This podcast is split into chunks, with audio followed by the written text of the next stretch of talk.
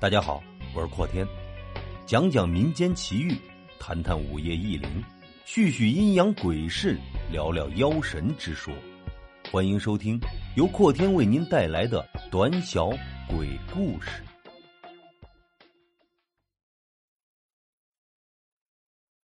还债。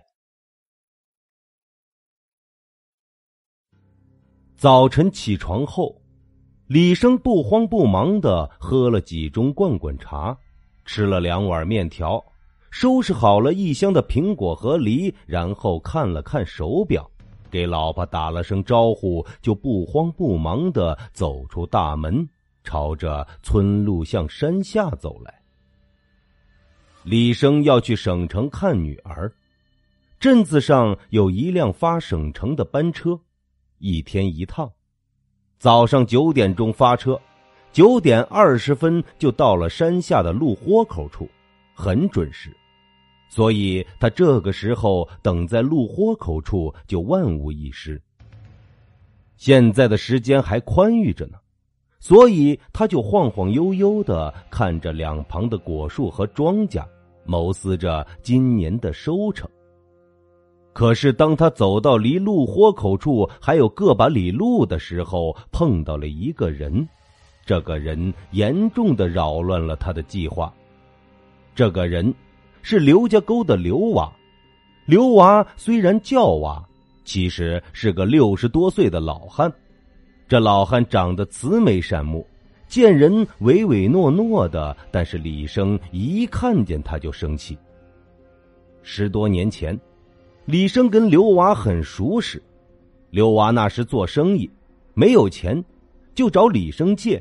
李生毫不犹豫地将自己辛辛苦苦积攒的5000块钱借给了他。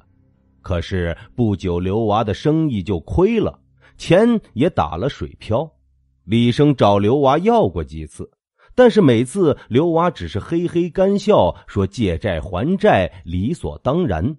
可是实在是没有办法，李生常常讨要，刘娃常常这样回答。李生一见到刘娃那佝偻的身影和现笑的样子，就气不打一处来。但生气归生气，10多年了，李生也毫无办法。今天想不到在这里竟然遇见了他。在一个崖畔下，李生差不多跟刘娃撞了个满怀。李生本来想给刘娃一个屁股看，但刘娃却主动地喊了：“哎，我说李兄弟呀！”无奈李生就站住了脚步，等待着刘娃说什么话。刘娃今天穿了一套很干净的黑色衣服，但脸上还是那副献媚的样子。他讪讪地说：“李兄弟啊，好久没见了。哎，我也知道你还在恼恨我。”李生没有吭声，他将行李放在地上，等着看刘娃究竟放什么屁。也确实，这样的事情放在谁个身上都会很懊恼的。借人家的钱10多年还不还，一个农民人家5000块钱那容易吗？李生产生了一个感觉，约摸着刘娃是要还钱了。于是李生也平和着语气说道：“你也知道这个道理啊。”“哎，我咋能不知道嘛？只是我实在是没钱呐。你也知道，我这一大家子人张着嘴巴，几乎都把我的血给嘬干了。”“行了行了，别扯那没用的了，你就说你现在有没有钱还我。”“现在呢，我还真是没法子还钱，可是这笔钱呢，我一定要还的。”李生陡然火起：“那你放这些闲屁有什么用？”“我今生没有，还有来世。”“什么来世？你变了鬼还能还了债？走开，我这还有事儿呢，不给你在这磨牙斗嘴，说完，李生要提起行李走，可是刘娃却挡在了前面，硬是不让他走。我现在是没有钱，但我给你发誓。哼，发誓？发个屁誓！债呢，我是一定会还的，即使还不了钱，我还会以其他的方式报答你。得了，得了，得了啊！你别在这放屁了，快走吧，我还有事儿呢。哎，李兄，你听我说呀，我还要上省城去呢，钱的事儿等我回来再说吧。你看，车都要过来了。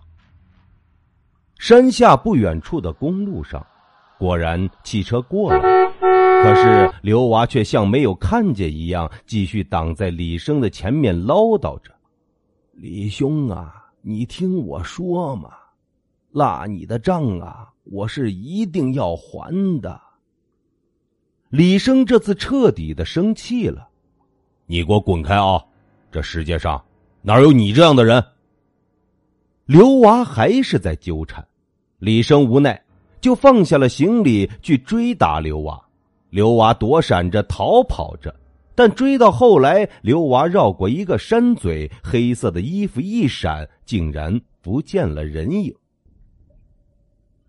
李生连忙折身提起东西，一边呼喊着汽车，一边朝公路处跑去。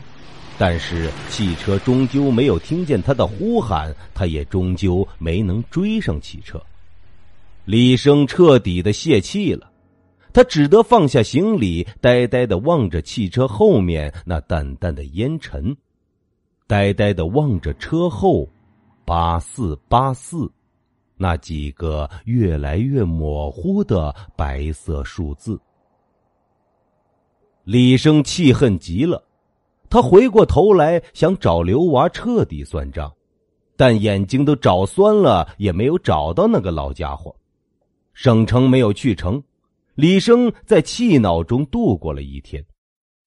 晚上，李生一边吃饭一边看着电视，忽然一条新闻使他大吃一惊，以致连饭碗都跌落在了地上。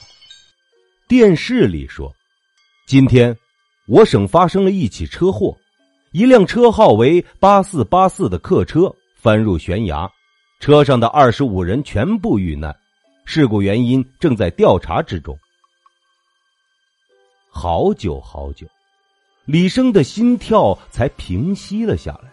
后来李生搜寻出了刘娃的电话号码，他想好好的感谢刘娃。电话通了，接电话的是刘娃的老婆。使人意想不到的是，他说刘娃已经过世了，是10天前过世的。放下电话，李生呆住了。李生突然感到一阵害怕，他怎么也不相信这世界上竟有这样奇怪的事情。李生一夜都没有睡好觉，他决定天亮后去一趟20里外的刘家沟，去刘娃家看个究竟。